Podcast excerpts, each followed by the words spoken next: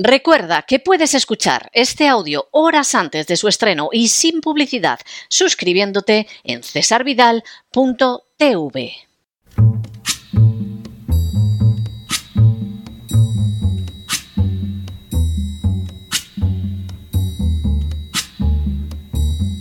La voz con César Vidal, desde el exilio.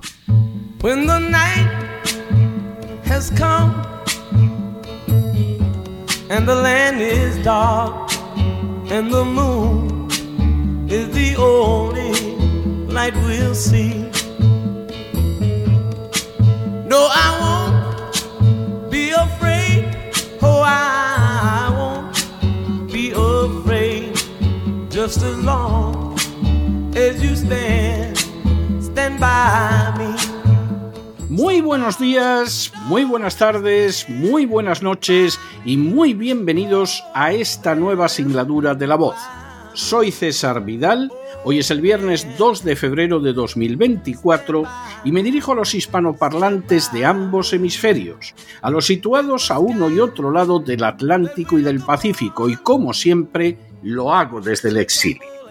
Corría el año 1500 cuando los reyes de España enviaron a la Hispaniola a Francisco de Bobadilla con la intención de que investigara las numerosas quejas que llegaban a la corte en contra de Cristóbal Colón y de sus hermanos. Colón había decretado, por ejemplo, que todo indio de más de 14 años de edad tenía que entregarle una cantidad determinada de oro cada tres meses, en caso de desobedecer, se procedía a cortar la mano del indio y a dejar que muriera desangrado.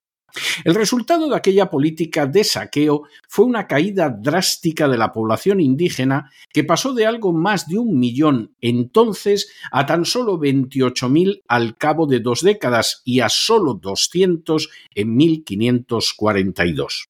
De manera bien reveladora, los españoles que acusaban a Colón en el proceso iniciado por los reyes no enfatizaron ni de lejos el maltrato de los indios, sino que se centraron más bien en cuestiones como su despotismo o que reservara los cargos más importantes para gente de su familia.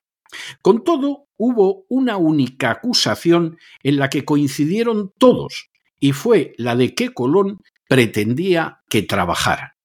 El argumento de todos los españoles que testificaron en el proceso era que semejante conducta de Colón resultaba absolutamente inaceptable, ya que no habían ido a las Indias a trabajar, puesto que de haber querido trabajar podían haberse quedado perfectamente en España.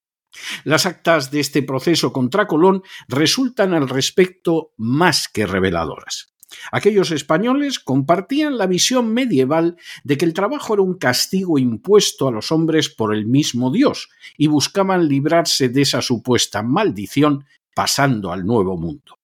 En él buscaban riquezas para no trabajar y, si fuera posible, gloria, pero desde luego no construir con sus manos el futuro. Semejante visión, que en amplias, partes de Europa desaparecería con la reforma protestante del siglo XVI, iba a pesar como una losa sobre Hispanoamérica y sobre la Europa católica. En las últimas horas hemos tenido nuevos datos sobre el mal funcionamiento de la economía española durante las últimas décadas.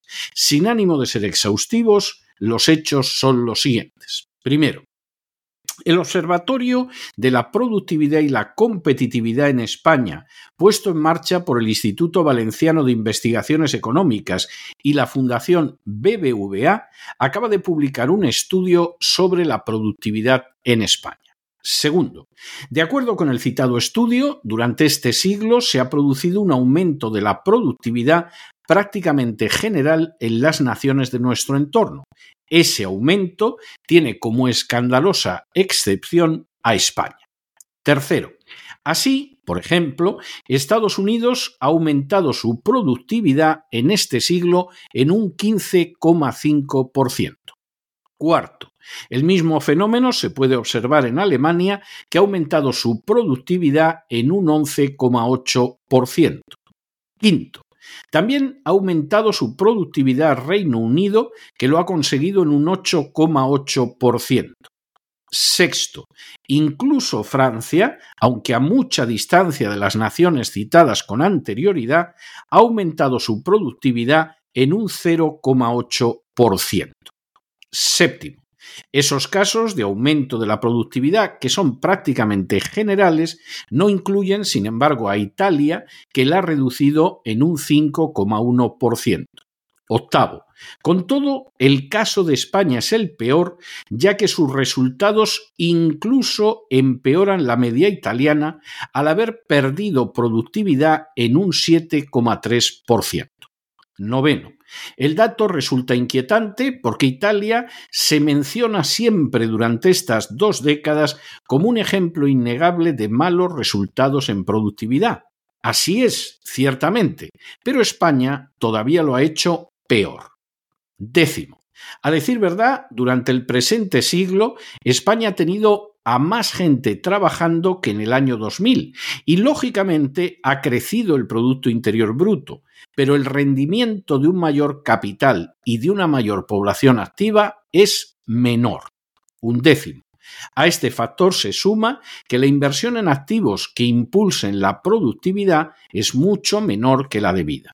Buena parte de los recursos de inversión se han dedicado simplemente a la compra de viviendas como un elemento supuestamente seguro, mientras que aquellos sectores donde se da la inversión productiva la han recibido mal y de forma escasa. Duodécimo. De forma bien reveladora, el dinero de los españoles ha ido más a ganancias a corto plazo que pudieran proporcionar rendimiento que a inversiones a medio o largo plazo décimo tercero. Igualmente, en comparación con las economías avanzadas, España ocupa la última posición en inversión en intangible, es decir, I+D, software y bases de datos, diseño, imagen de marca, formación de la empresa a sus trabajadores, estructuras organizativas innovadoras y un largo etcétera. Décimo cuarto. Al respecto, España está a más de 20 puntos de aquellas naciones que lo hacen mejor en ese aspecto, como es el caso de Estados Unidos, del Reino Unido o de Suecia. Décimo quinto. Por lo que se refiere a la productividad del trabajo, es muy baja en la comparativa internacional y viene siendo así desde hace más de un cuarto de siglo. Y decimos sexto, la pésima educación que hay en España, el desinterés por el trabajo bien hecho y la preferencia por la mano de obra más barata, pero también menos cualificada, son solo algunas de las razones de esa falta de productividad. El estudio realizado por el Observatorio de la Productividad y la Competitividad en España resulta de enorme interés para dejar de manifiesto la pésima productividad de España durante el último cuarto de siglo, a mucha distancia de las naciones de su entorno e incluso por detrás de una nada ejemplar Italia. Sin embargo, a la hora de establecer las raíces de ese desastre sin paliativos, apenas araña la superficie mostrando como causas lo que son más bien consecuencias. En realidad, el problema tanto de España como de Italia es fundamentalmente cultural.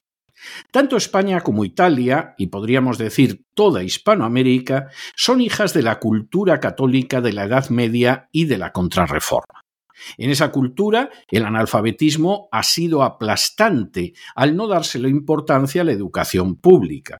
El trabajo era considerado una maldición y la fortuna se centraba en adquirir tierra o en alguna forma de parasitismo o asistencia social que giraba en torno a la nobleza y a la Iglesia católica.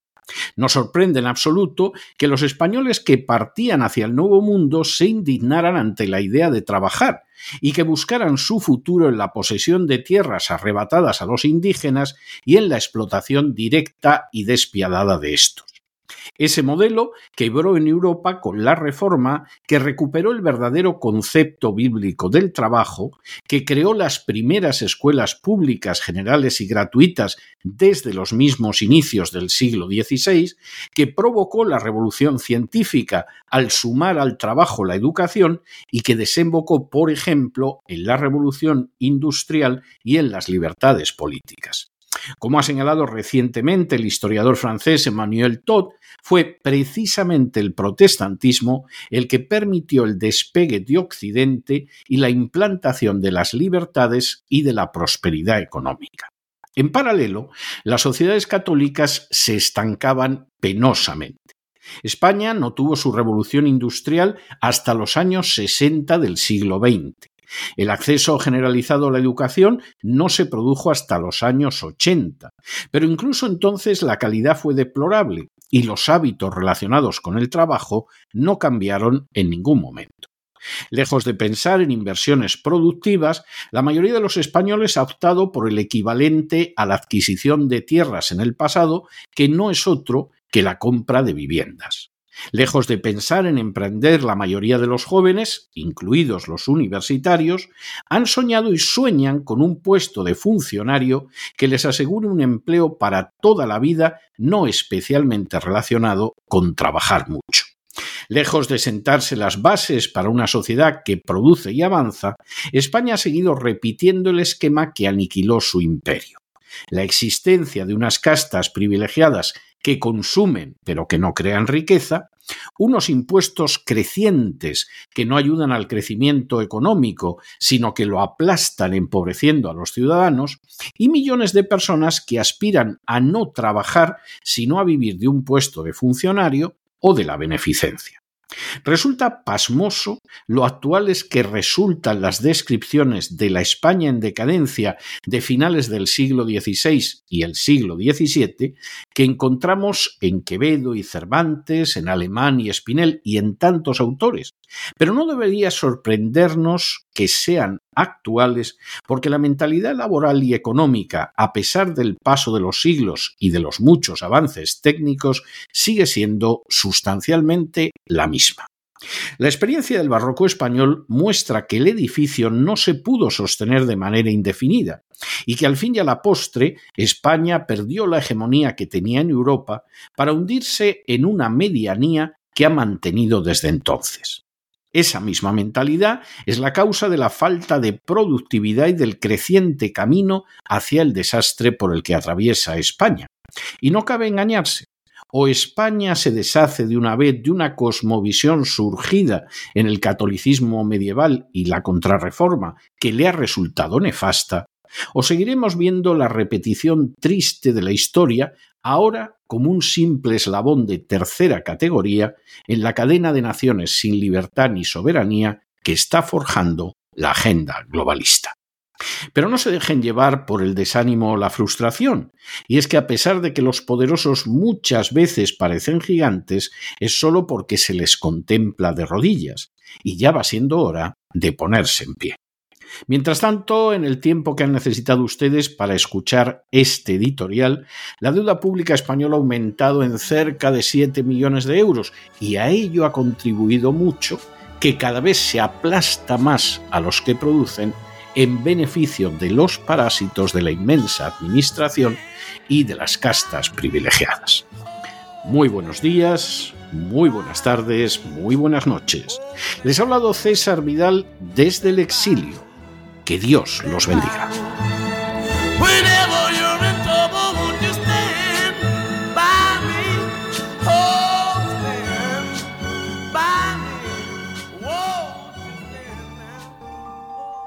Esta sección está patrocinada por crowdfunding con el siguiente mensaje. Nuestro Señor Jesucristo, el único Dios verdadero, es misericordioso y nuestro Salvador.